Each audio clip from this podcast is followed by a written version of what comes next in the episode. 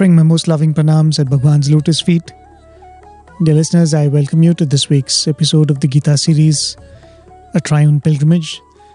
This is Prem, your friend from Team Radio Sai, and I'm here at our facility, Sri Sathya Sai Media Center, and it is my pleasure to join you all week after week as part of this program where we go through the Bhagavad Gita verse by verse. We are in a stage where we will be completing the sixth chapter, so which means chapter wise we are completing one third of the Bhagavad Gita, and I think that's quite a lot. And I really, really thank each one of you for this opportunity to be with you all and to join you all in the study of Bhagavad Gita. Of course, the mic is with me, so I'm the one who speaks, and you're all listeners. But nevertheless, I am as much part of you all as a listener as uh, I pray and I hope I'm allowing Swami to speak through me, and I'm also gaining in the process. We will go through the verses that we completed last week as a short summary before we go on with the verses that we have for today and conclude this chapter. We completed four verses 41, 42, 43, and 44th. All these shlokas are in response to a query that Arjuna raised, which is what happens to a yoga bhrashta? Given how demanding this path of yoga is, as Krishna himself had explained, and he spoke of the enormous amount of mental focus that is required, mental balance that is needed. So, Arjuna is asking, given how tough this path is, what happens when one fails? What happens when one slips in this journey? And Arjuna specifically wants to know the answer to this question from Krishna because no one else can claim to have knowledge of what happens after this period of death when completes one's life sojourn and has not been successful in this endeavor what happens to that particular jivatma? That nobody else can give. Everybody else can only give a theoretical answer but an authentic answer can come only from lord krishna and very specifically Arjuna says, I would like to hear it from you. In the 41st verse, firstly, Krishna explains that the person reaches Punya Kritam Lokaha, the land that is meant for those who perform punyas or good deeds. And then, having reached there, Krishna says he resides there for countless years. Shashwati hi samaha. And we, of course, discussed what it means by Shashwati Samaha, what it means by saying that he lives there for endless time. After this, he says, Shuchinam Shrimatam Gehe Abhijayate. He or she is born in a house that is prosperous and cultured or noble. Suchinam Shrimatam. In the next shloka, that is 42nd, Krishna says, either what is said above happens that is he is born in a affluent family which is noble and cultured or the person is born in a family of yogis. Yoginam kule in a lineage of yogis. But then quickly krishna adds that this is much more rare and difficult to obtain than what was mentioned before. But in both cases the idea that krishna conveys is that no amount of good actions that has been performed, not even a trace of that, goes to waste. Because in the process of trying to be a karma yogi, one performs good actions and there are always rewards for those good actions. He is born in an affluent family, he is born in a good family where he is given the right kind of atmosphere to lead a good life, right? That's what Krishna is saying here. But Arjuna is not asking about these kind of benefits coming out of a yogic life. What Arjuna is interested in and what we all should be interested in when Arjuna is voicing this question is what happens to the spiritual attainment? We are not interested in, I come here for gaining in the spiritual path, but if you promise me more wealth, if you promise me a comfortable family, if you promise me even good parents, what has that got to do with what I've asked for? I'm interested in my spiritual attainment. So that Krishna clarifies in the next verse, which is the 43rd verse, where he says, in the next birth, he reacquires that Paurva Dehikam Buddhi Samyogam. That buddhi that he had acquired in the previous body, he re-attains that or reacquires that in this birth, be it a birth of a Suchinam Srimatam Gehe, a household that is cultured and affluent, or in the family of yogis when he is born. It is not merely born into good conditions, he re-attains or regains whatever progress that he had made, he or she. I'm just using the word he. It doesn't mean he specifically, he or she attains in the previous birth is re-attained after being born in a family as described above after having spent considerable amount of time in what is referred to as heaven. Now i had uh, completed the 44th verse last time but uh, i had not completed it completely. I promised that i'll come back to that and i will elaborate a little more on that. So we will do that.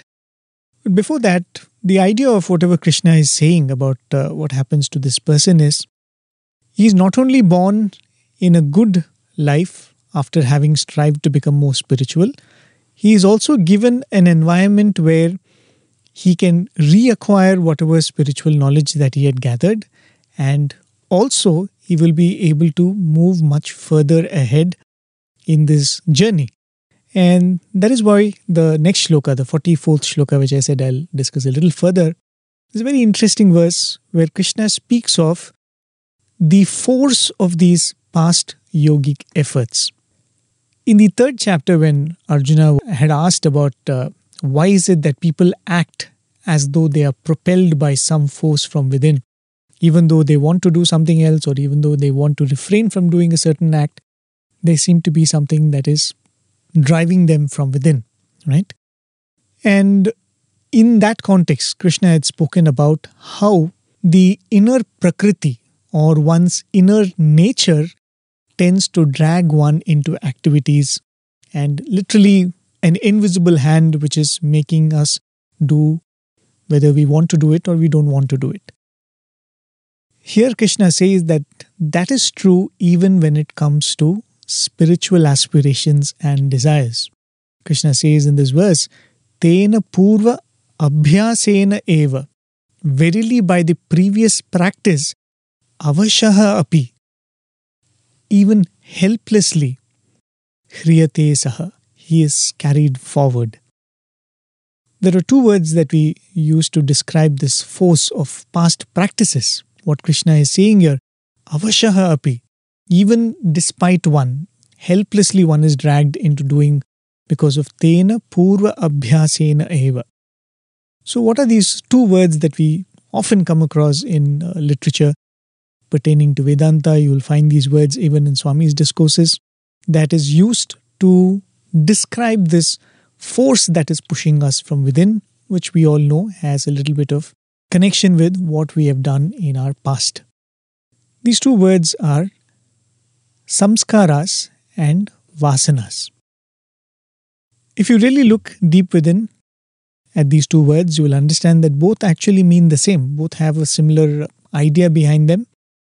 But based on how Swami speaks about these in Swami's discourses, it clearly shows that samskaras has a more positive connotation and vasanas are more or less used in a negative sense. So, whenever any karma is performed, when a karma is performed with a conscious intent, that is the most important part. When an action is performed consciously with a certain force of emotion, apart from having a result in front of you, right? When you're doing something, there is an obvious result in front of it. There is also a karmic consequence to it. But apart from these results, that action also leaves a certain impression on the mind. And this is carried in what we refer to as the subconscious mind. So when I act out of anger, that forms a certain impression in the subconscious mind when I act out of greed, when I act out of jealousy, these form certain subconscious impressions in the mind. Similarly, when I act out of compassion, or I forgive someone consciously, or I do small acts of goodness out of my empathy. Or I do sadhana with the idea that I must purify my mind, I must achieve something more than what is worldly. All of these also leave marks on the subconscious mind. These then eventually form instincts that force our actions. The negative instincts, as I just said, are referred to as vasanas, and the positive ones are called samskaras. And both seem to have a very similar impact on our actions. And what is that? Avashaha api hriyate saha. The person is drawn into them even though he or she wants to or doesn't want to, right? So they compel one to act in spite of the will of the individual. The word samskara also means to refine or to purify, right? It's from that uh, same root the word samskritam also comes. A refined language is the meaning of the word samskritam. So samskara also means to refine or purify. So even though these tendencies also can be created in the mind by performing actions in a certain way, choosing to act in a certain way, by creating these positive tendencies or samskaras, we are actually moving closer to who we really are. We are moving closer to our reality. So, even though these samskaras also are created like the vasanas, probably because they take us closer to who we really are, the word samskara is used because it is also a process of refinement from being this human body, we are also becoming who we really are. Maybe that is why it is also referred to as a process of refining. So, in any case, every time when we act upon a certain impulse, that impulse gets further strengthened. So, I have the vasana of anger. That vasana of anger is pushing me to act. So, when I act pushed by that impulse, I further strengthen that impulse. So, even though Krishna says here that one is pushed to act in spite of oneself, we know very clearly because back in the third chapter, Krishna very beautifully explained that there is a small window of opportunity to resist this push from the subconscious mind. And that is where all our sadhana comes into play. And that is where all transformation also comes into play. Right? A lot of uh, confusion often comes between these vasanas, samskaras, and the philosophy of karma. A couple of weeks back, when we did that program on the concept of karma, along with Brother Arvind, I did it on the YouTube. A lot of people ask that question about how is vasanas related to karma. They are actually two different concepts which go parallelly, which, which are intertwined in a certain manner. But karmic consequences are different from this karmic, can I call it, a scar that is left in the subconscious mind. Right? So these vasanas propel one to act, but they are not as inescapable as prarabdha at some times. Right? Prarabdha or destiny is something that is bound to happen. If I'm bound to have a certain kind of a disability in this birth, there is nothing much I can do it unless, of course, God's grace come into play. But the vasanas or the samskaras, primarily the vasanas, because we don't want to change the good impressions that are left in the mind. We're only interested in getting rid of the bad impressions or the vasanas. So, when it comes to the force of the vasanas, Krishna has said it before, and Vedanta also maintains that there is a small window of opportunity where you can push back, where you can choose not to follow these vasanas, and that's where you begin to strengthen yourself against some of these negative impressions in the mind. That's a different topic altogether. Maybe it'll come back again in the Gita. If it does, we'll discuss about that. So, here the point is good and bad actions, when done consciously, apart from having a physical consequence, apart from having a karmic consequence, they also have this subconscious consequence of it leaving an impression there. So, good are called samskaras, the bad impressions are called vasanas, right? So, this is what Krishna says here that these, even though one is a yoga bhrashta, one has fallen in this path, the achievement that one has gained in the past, these form very strong samskaras which will awaken or reawaken in the following birth, and one will again begin to tread on that path. That is what Krishna says here. That's why Krishna clearly says Purva Abhyasa, which means past practices. And the word Abhyasa is also very specific here, right? Because it is about what you put into practice. It is not about what you have read, what you have heard, what you have accidentally been a part of a satsang and you happen to hear something good. It is not that. Purva Abhyasa, what you have practiced, right?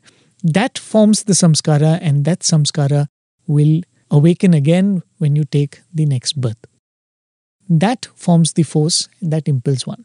The problem in this verse, I wouldn't say problem, but what complicates this verse is the second line. That is where a certain confusion comes, and it also, wherever there's confusion in the Gita, there is scope for misinterpretation. What Krishna says in the second line is Yogasya jignasuhu api. Even the one who wishes to know yoga, Shabda Brahma Ativartate, goes beyond Shabda Brahma. Shabda Brahma is one of the names that is used for the Vedas. Shabda Brahma literally translated means God in the form of sound, right? But Shabda Brahma is also used as one of the names for the Vedas. And here clearly, I think that is the context in which Krishna is saying that. So he says, Yogasya Jignasuhu api, even the one who has the seeking to know about yoga, Shabda Brahma Ativartate, goes beyond Shabda Brahma or the Vedas. In the first line, Krishna says, one who has practiced yoga. Here he says, even Jignasurapi Yogasya, even one who is a Jignasa or an aspirant for knowledge. So in the first line, he was talking about somebody who has practiced abhyasa. In the second line, he is saying even one who has had a certain craving or a seeking for the spiritual path. So, what it means is the moment these spiritual inclinations begin to occupy the mind, the moment the quest begins, there is no turning back. So, that is a very important assurance that Krishna is giving that once the individual turns towards spirituality, once the, he begins to or she begins to have questions about what more is there to life and starts wondering, that moment itself the transformation starts and there is no turning back from that moment. But the second half of the statement is what causes a little bit of confusion. As I said, Krishna says, Shabda Brahma Ativartate. One goes beyond the Vedas. Now, here the Vedas is mentioned to represent worldliness, right? That's the interesting part about this particular line because we often speak of Vedas in the context of a spiritual life. Somebody who takes up the study of Vedas or somebody who is committed to the Vedas are always spoken of as being spiritual. But here, Shabda Brahma or the Vedas is representative of a worldly quest. And I think we have spoken about this also earlier, I think somewhere in the second or third chapter, where Krishna speaks about the different kind of yajnas and how some people do yajna or are dedicated to the Vedas for even worldly benefits, right? Because I think uh, he says that the Vedas are like a kalpavriksha, it can give whatever you ask for. And that is why here I think when uh, Krishna speaks about the Vedas, the Vedas can give both. It can give the world, it can also give you freedom from the world. It only depends on what one seeks from it, right? So, that part of the Vedas, which is referred to as the Karma Kanda, the portion that relate to actions, that usually is spoken of as the portion that can bestow upon you the desires that you have. I want a son, I want to be successful in my business, I want to rule a kingdom.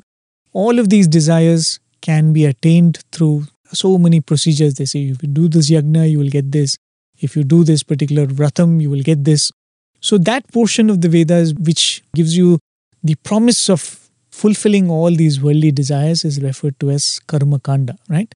So the part that speaks about the rituals, the yagnas and the yagas to achieve one's desires, and that is what is represented when Krishna is saying that worldly aspirations are overcome by a jignasu rapi yogasya, the person who has had a little bit of craving towards the spiritual path eventually goes beyond the Shabda Brahma or the Vedas, which is the worldly desires that can be fulfilled.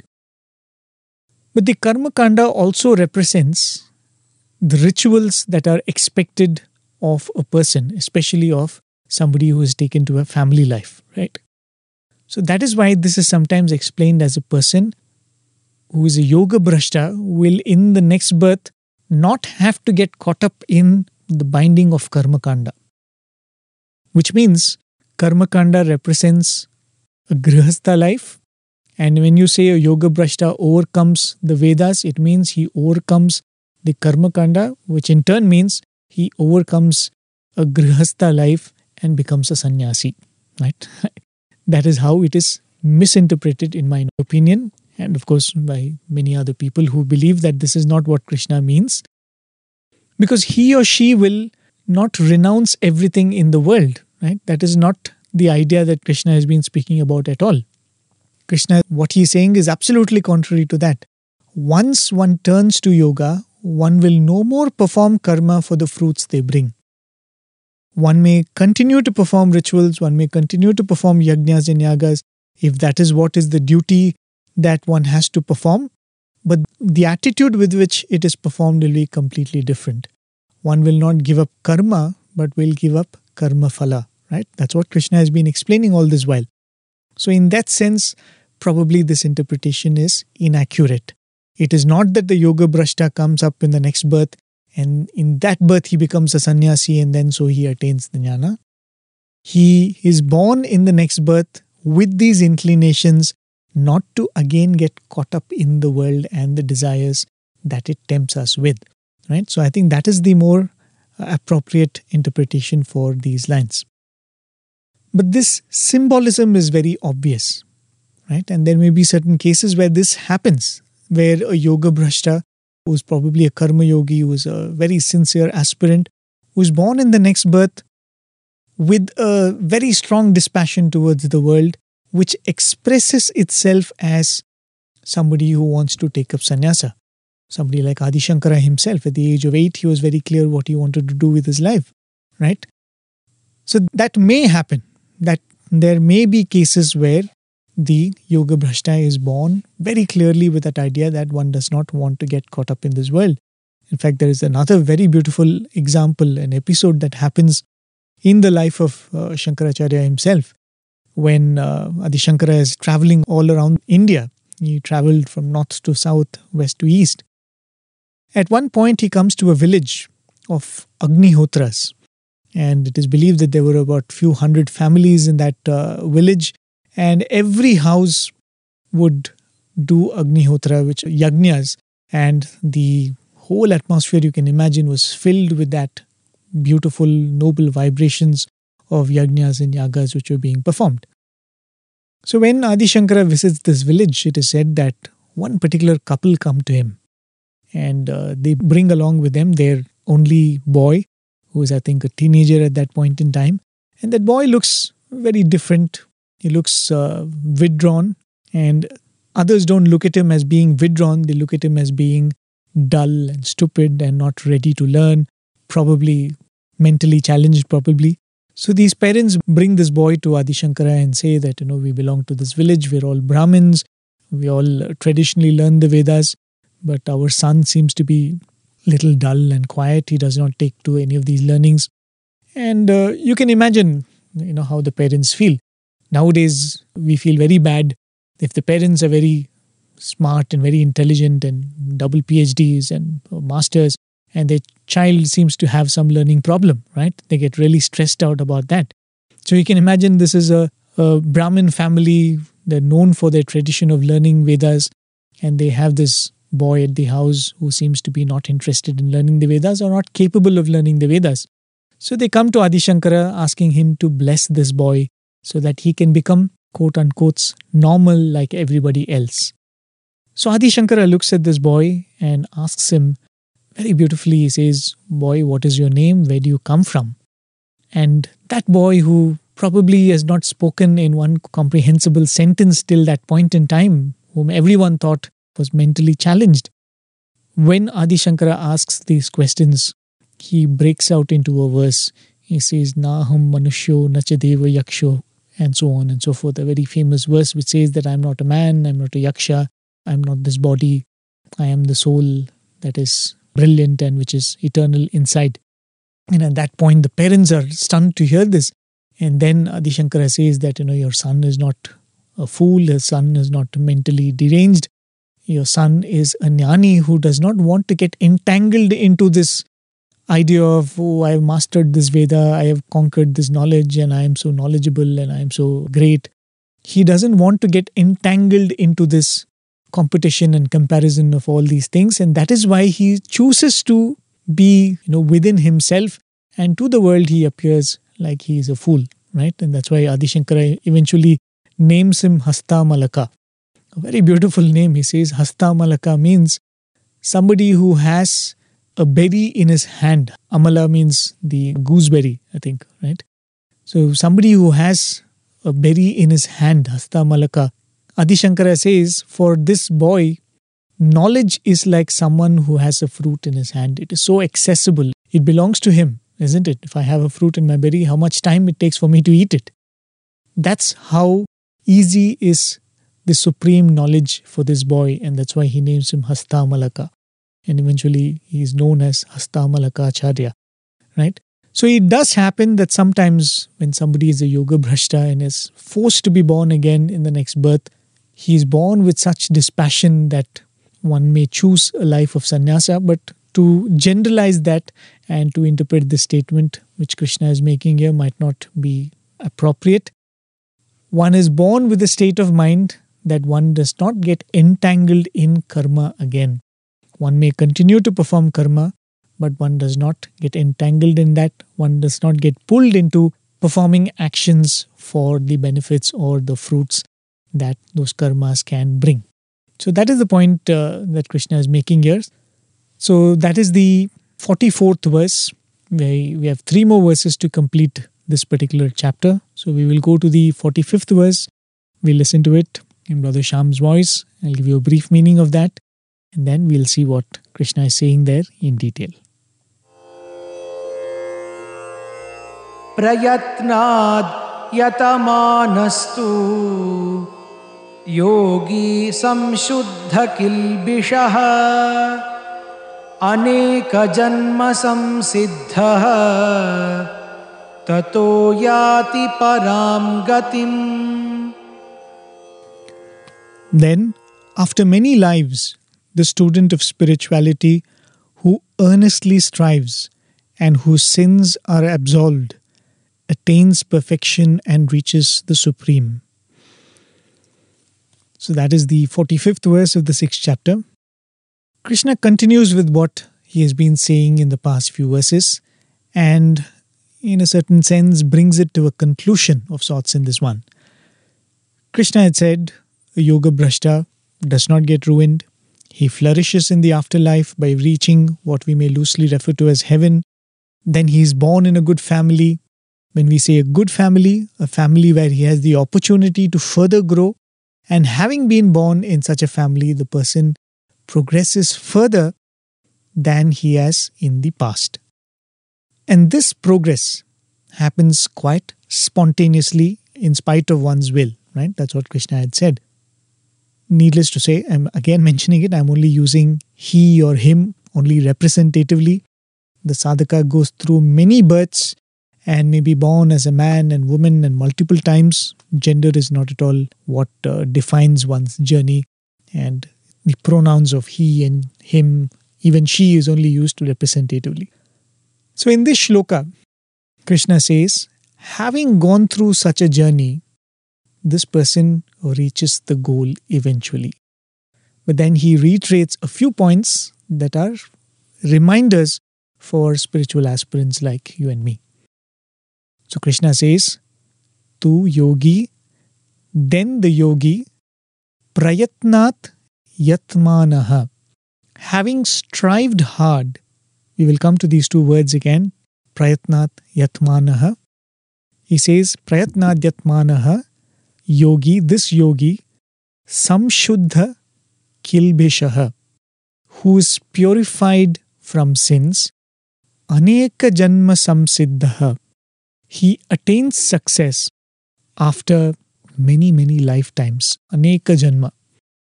Tataha, then yati param gatim. He reaches the highest in the path. So Krishna says this journey spans over many lifetimes. Aneka janma samsiddha, that which is acquired over many, many lifetimes. First, one must want to turn to a spiritual life, right? That's the most important first step, which we've been talking about in the past few weeks. And that calls for a certain amount of seriousness, certain amount of commitment. It is not some momentary dispassion. That's as Swami had spoken about in one of his discourses, and I had quoted. Not dispassion that comes when you see a person being cremated or you are faced with some failures in life and then suddenly you want to renounce the world and become a sannyasi. No, that is not the kind of spiritual commitment or intent that we're talking about. After many, many lifetimes of being righteous, slowly the mind begins to crave for something more than what this world can offer. Then it slowly begins to turn to the path of yoga. One becomes a yoga jignasa, as Krishna had mentioned in the previous verse. So, what Krishna is saying here is after many, many lifetimes, this happens. Then, in this path, after one has taken to it, there may be many a slip. And this progress is not halted by death.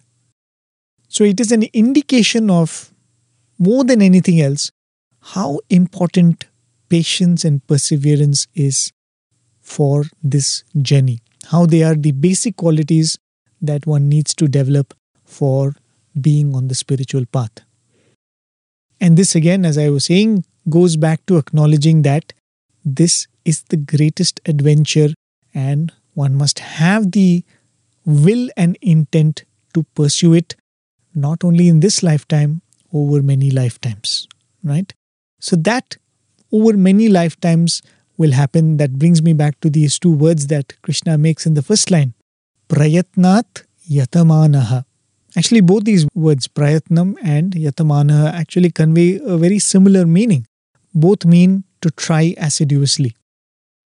But the Adi Shankara points out very beautifully in his commentary that there is a slight difference in the meaning, and that is why probably Krishna is using both these words. Prayatna means effort or trying.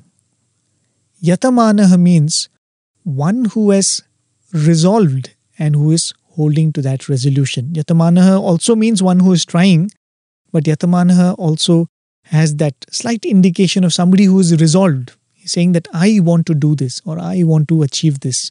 And that's why Krishna uses both these words, prayatnat yatamanaha, one who has resolved and one who is putting in the efforts. Right? So that being resolved to say that this is what is right according to my understanding, this is what I need to do, right? More like someone who is exerting his or her will.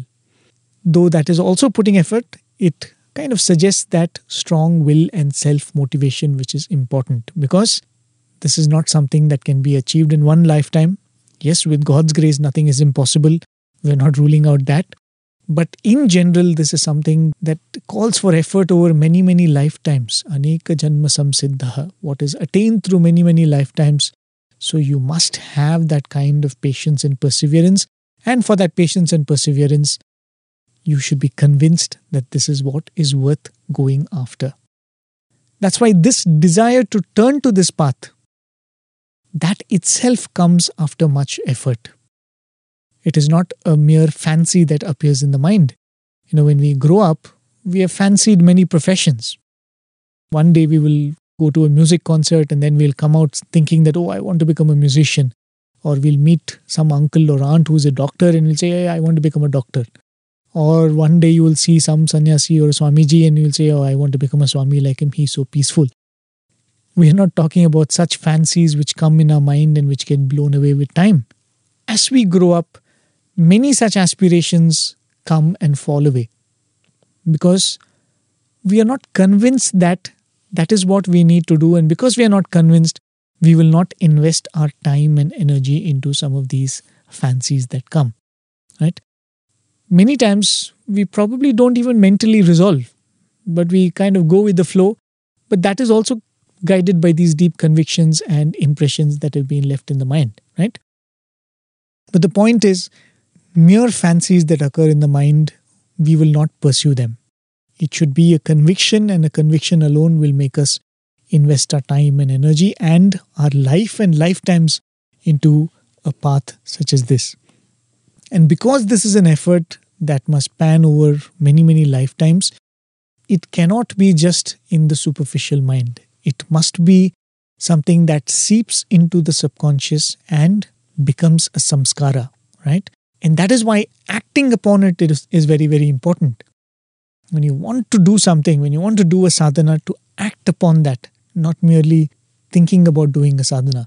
Many, many times in programs, I've had this opportunity when people ask this question, I say that sometimes you have to push yourself. You might not mentally, you know, it's a Saturday or a Sunday, you're supposed to go to the Sai Center or you're supposed to go to a Bal Vikas class. You probably are not feeling up to it today right? You're feeling that, oh, I'm not having the same kind of drive or I'm not having the same feeling. And Swami says you should not do anything without feeling, so should I do it?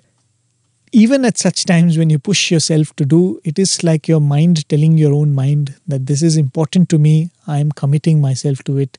Yes, I may not have the complete mental involvement in doing it, but this is important, this must be done, so I will do it when you commit yourself like that, these all form these samskaras in the mind, right? That's why abhyasa, purva abhyasa, Krishna says, it is not merely resolutions of the past, it is resolutions that were acted upon in the past.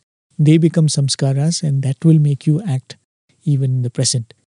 I don't know if we can say this, but from what Krishna is saying in these past few verses, I think it appears like a huge reassurance that he is giving us that once you turn to the spiritual path, once you take to the path of yoga, you may slip, you may slow down, but you will never move backwards. You will always only be moving forward. And eventually, he says, you reach Param Gatim. Gati means path. Param Gatim means the farthest the path can take you, or the last point in the path. What is the farthest point in any path? It is the destination, isn't it? So, when Krishna spoke about Karma Yoga, we discussed that karma cannot give knowledge, it only prepares the mind to receive that knowledge. So, in that sense, karma doesn't take you to Paramgatim, the final point in the path. It only takes you to one step, or it takes you to one particular station or one particular bus stand which is closer to the final destination, right? So to say, so here Krishna is speaking about the yogi or a yogic outlook to be more specific. He says that will take you to the ultimate destination, the Param Gatim, right? And the reassurance is once you take to this path, you may slip, you may fall, you may slow down, but you will always move forward There is no turning back from this. And I think that's a huge, huge reassurance to all of us that we can take a lot of courage from. So that is the 45th verse. We'll go to the 46th verse, the penultimate verse in this particular chapter, and we'll see what Krishna says there. तपस्विभ्योऽधिको Yogi ज्ञानिभ्योऽपि मतोऽधिकः कर्मिभ्यश्चाधिको Yogi तस्माद्योगी भवार्जुन A yogi is higher than men of austerity. He is considered higher even than men of knowledge. The yogi is also higher than men of action. Therefore, O Arjuna, do become a yogi. So that is the 46th verse of the sixth chapter. It's a very interesting shloka, and it is uh, important to understand this. It's important to understand every shloka, but uh, it's a very interesting shloka, and given that it is being said here, I think it calls for a little bit of deeper look at it. Also, because it's the penultimate shloka of the sixth chapter, you can also say that this is in, in a certain way a summary or a final command that Krishna is giving. You know, when you take a class for one hour, 45 minutes, at the end of it, the teacher says, okay, now that you've learned this, this is what you have to do. Like the homework that is given, or when you're trying to explain a certain procedure, you say, so this is what is the procedure. So this is what you go and start doing now. So, in a sense, this verse and the verse that follows is like Krishna summarizing. And of course, Krishna is very clearly saying here in the end of the shloka, Tasmat yogi bhava Arjuna. O Arjuna, therefore, go and be a yogi. That's the command that Krishna is giving, right? And what does that mean? If Swami is saying go and be a yogi, it applies to each one of us. So, what does it mean? How do I go and be a yogi? Well, you might say that what is there in that? Anyway, Krishna has been speaking about yoga and yogi only. What is so special about this command that Krishna is giving at this point in this shloka in the chapter? How is it different from what he has been speaking so far? What makes it different? What is intriguing about what Krishna is saying here is what Krishna says in the first line or what he says before he gives this command go and be a yogi. Because Krishna says, Tapasvibhyaha adhikaha yogi. Superior to the ascetics is the yogi. Jnanebhyaha api mataha adhikaha. The yogi is considered higher than even a jnani. Jnanebhyaha api adhikaha. He is considered higher than even a jnani. Well, here jnani does not mean one who has attained the supreme jnana because that jnana and the yogi who attains the paramgati is one and the same because uh, in the second chapter and even in the third chapter, Krishna kept speaking about a jnani, right, as the ideal that one has to reach. So here, when Krishna says jnanibhya api mataha adhikaha, the yogi is greater than a jnani, it is not a reference to that jnani. Here, jnani means the knowledgeable one, one who has acquired immense scholarship. So Krishna says a yogi is considered greater than even a scholar. Then he says, Karmabhyascha adhiko yogi. Greater than the men of action is a yogi. Tasmat yogi bhava Arjuna. Therefore, O Arjuna, be a yogi. So, who is this yogi that Krishna is speaking of as being higher than all this? And hence, he is saying, Arjuna, you should be one of them, be a yogi. Since this is occurring in the portion about Dhyana Yoga, some people say that, you know, Krishna is saying that, you know, a Dhyana Yogi or meditating yogi is better than a Jnani who's a scholar. A meditating yogi is better than a Karma Yogi. We have been going through this chapter over many, many weeks. But if you were to read all of these shlokas that Krishna is speaking of here, like you are reading a book, it might appear like you know it makes sense that Krishna is talking about dhyana, is talking about dhyana yogi, and now when he's saying a yogi is better than all of these people, he is referring to a dhyana yogi, right? But I think it is not necessarily in that manner because as we have seen, dhyana itself was only spoken of as a tool for a yogi, right? And much of the confusion comes when we start seeing a karma yogi as different from a jnana yogi, a jnana yogi as being different from somebody who meditates and then later, when we bring in the concept of a bhakta, we'll say, okay. And that is why a lot of people say that Krishna is telling contradictory things. At one point, he is saying this is better. The next chapter, he is saying that is better. It is not the case at all. Krishna is all through only speaking about a yogi, whom we are will redefine again here. And everything else is only pointing towards a life that particular yogi has to lead. When that yogi acts how he must act. When that yogi performs his duty, how it must be performed. If that yogi has to do sadhana, how it must be performed, right? So everything is pointing towards that same sadhaka alone. Now, Krishna spoke of how, from the point where one feels the need to seek something higher to the point where one reaches the goal. this journey takes many lifetimes. And one passes through many, many stages in this process. In between, one is a person of action, right? Might be a, a person with a, a karma yoga bent of mind, but nevertheless, he's a man of action, right? He's doing actions, he's performing his duties, and he's trying and striving to do it in the right manner. Then, when you start becoming a jignasa, you seek knowledge, you want to understand better, you want to learn, you want to read, you want to listen from scholars, and eventually you become a scholar in that process. And then you start doing sadhana, you probably pick up meditation and performing the dhyana and other austerities, you become a tapasvi.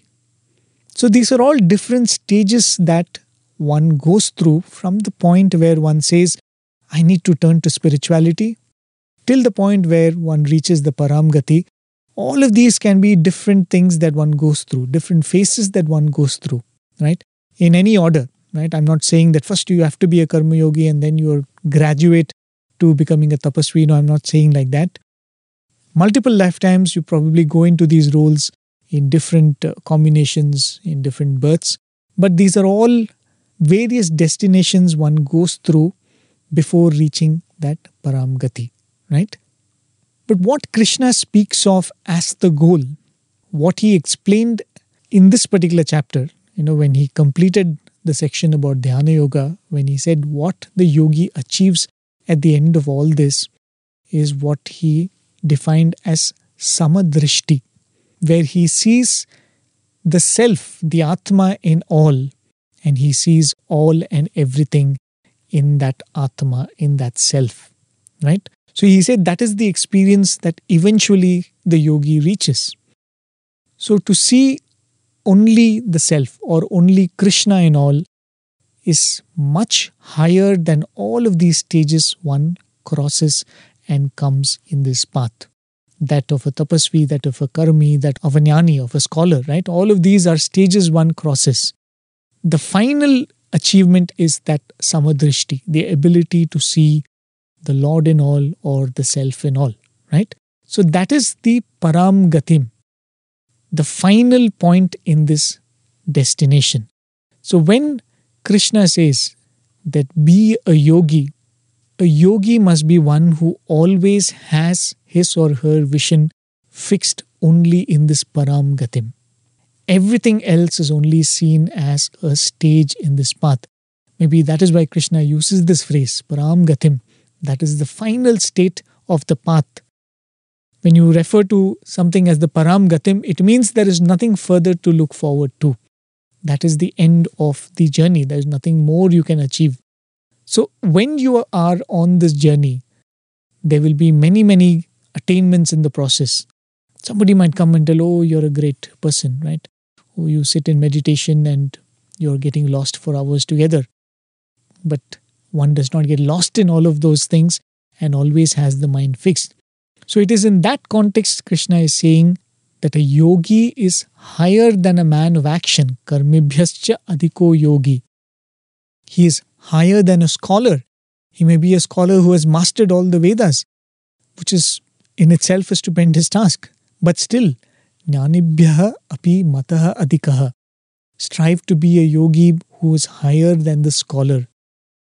The yogi is greater than this yogi that Krishna is speaking about is greater than a scholarly yogi. Or one may have enormous control over the mind. One has mastered the art of meditation. One can sit and meditate for hours together or do different kind of yogas and karma yoga, kundalini yoga, all of that. One becomes a great tapasvi or one can go without food, one can go without sleep. But tapasvibhyaha adhikaha yogi the yogi that Krishna is speaking about is greater than even this tapasvi.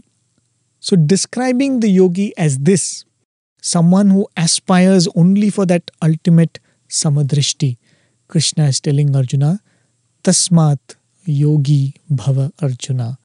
Therefore, O Arjuna, be a yogi. Not a yogi who's after some of these attainments that are in the path, but one who is only after that param gati then it is not that Arjuna can be such a yogi and he's refusing to be one, isn't it? Right? As Arjuna said, being a yogi is like, it seems impossible given the nature of the mind. That is the problem, right? It is not that Arjuna is refusing to be a yogi. For instance, I may love Swami immensely. I may want to obey Swami with all my heart. But if Swami comes and tells me, Yogi Bhava, after describing the nature of a yogi as one who sees nothing but the self everywhere, with all my love, in spite of all my devotion, will I be able to follow that command, Yogi Bhava? Well, I can't speak for anybody else, I can speak for myself. I think that's quite impossible. But I can always aspire to be that yogi, right? A karma yogi is not necessarily a perfect yogi. One who has reached the state of a jnani is one who is perfect. But a karma yogi is a spiritual aspirant who is performing karma in a certain manner, aspiring to reach that final stage. Such a person we refer to as a karma yogi, isn't it? So, even an aspirant of that ultimate yogic state is referred to as a yogi. I go to a bus stand, I go to the bus stand in Prasanthi Nilayam, let's say, there is a bus that says Bangalore, there's a bus that says Anantapur, there's a bus that says Tirupati on its board, but all these buses are in Puttaparthi, right? They are not in those places, they are in Puttaparthi. They are defined by the destination they are going towards, isn't it? So there may be a bus that goes, say, till midway to Bangalore, so the bus which goes, let's say, to Bagepalli and the bus that goes to Bangalore, these bus may follow a similar route for a major part of the journey, but still the buses will be defined by the destination they reach, isn't it? Similarly, when Krishna says Yogi Bhava Arjuna, and it is definitely a command to you and me where Swami is saying, be a yogi, it doesn't mean be perfect. It means strive for that perfection. May you be defined by that craving. May you be defined by that goal. May your life be defined by that aspiration to reach that goal, right? So Krishna defines the ultimate state of yoga and then is telling Arjuna, be a yogi, suggesting, may that and that alone be your destination. May you aspire for nothing less than that. Right? You may become a knowledgeable person in the process, but don't stop at that. You may become a sannyasi in, in that birth, maybe, but don't stop at that. Fix your mind only on the ultimate state and be a yogi who is moving towards that. Because that is the problem with Arjuna right now. He is looking at the situation before him and he's trying to make a decision which will suit this situation. But Krishna is encouraging him to see the ultimate goal and nothing less than that. Let your aspiration for the ultimate goal decide what decision that you take for the present. I think this we all can try to do, right? I'm not saying it is easy, but can we define ourselves by the destination that we wish to reach? And can each decision that we make in life be defined by that aspiration? I may not become a yogi like what Krishna has described, but I can keep reminding myself that that is the goal I want to reach. The ability to see Swami in everyone, right? Now that makes this command, be a yogi, seem more accessible to me. The next shloka, the final shloka, the last one is even more interesting. Let's see, I think we'll have just about enough time to complete that and we can conclude the chapter with this. So, this is the last verse of the sixth chapter. योगिनामपि सर्वेषां मद्गतेनान्तरात्मना श्रद्धावान् भजते यो मां समे युक्ततमो मतः। Even among all the yogis, he who adores me with his mind fixed on me and with faith he is considered by me to be the best of all the yogis. So that is the 47th verse, the final verse of the sixth chapter. In conclusion, Krishna speaks again as Ishvara. After having said being a yogi is better than being a tapasvi, a person of action, a scholar. Krishna says, even among yogis, there is one type of yogi that is dear to me that I consider as being better. He says, Yoginam api sarvesham, even among all the yogis, mat gatena antaratmana, who is merged in me with the antaratma or the mind. Shraddhavan bhajate yo mam. Shraddhavan, one of faith. Bhajate yahamam, one who worships me. Same yuktatamo mataha. He is, in my view, most exalted among all the yogis. What does this mean? We can understand Krishna saying, Be a yogi, one who aspires only for the highest and nothing less. But this almost suggests that to be a devotee is better than maybe being a regular yogi or an aspiring spiritual yogi in that sense, right? One way of seeing it is Krishna is again praising Karma Yoga, right? That's the undercurrent of the entire Bhagavad Gita. Because as we have discussed in the past, there can be no Karma Yoga without devotion to God. Only when you have bhakti can you do all your actions and duties as an offering. And only when you have that kind of bhakti, you can merely draw satisfaction from performing your actions as worship. Maybe that is why Krishna is saying that being such a yogi is better because he is trying to drive the point that karma yoga is better. Another way of looking at it is, which is an extension of what the point that I just made. In the case of a devotee, sometimes even the aspiration for moksha becomes secondary the devotee wants nothing but to think of the Lord and to please the Lord.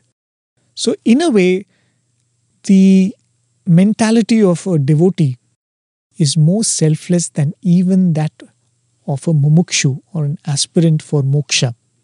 So, if one is capable of being a bhakta of this sort, as Krishna is uh, described here, whose uh, mind is constantly dwelling on the Lord, who is completely drawn by that faith and is doing everything for the sake of the Lord. If one is able to be a bhakta of that nature, he or she becomes more exalted than any other yogi. As we've seen, Krishna explains many disciplines. He says, Do your duty without expectations, or the discipline of meditation. All of these become simple, in fact, extremely accessible when there is bhakti or devotion in the individual.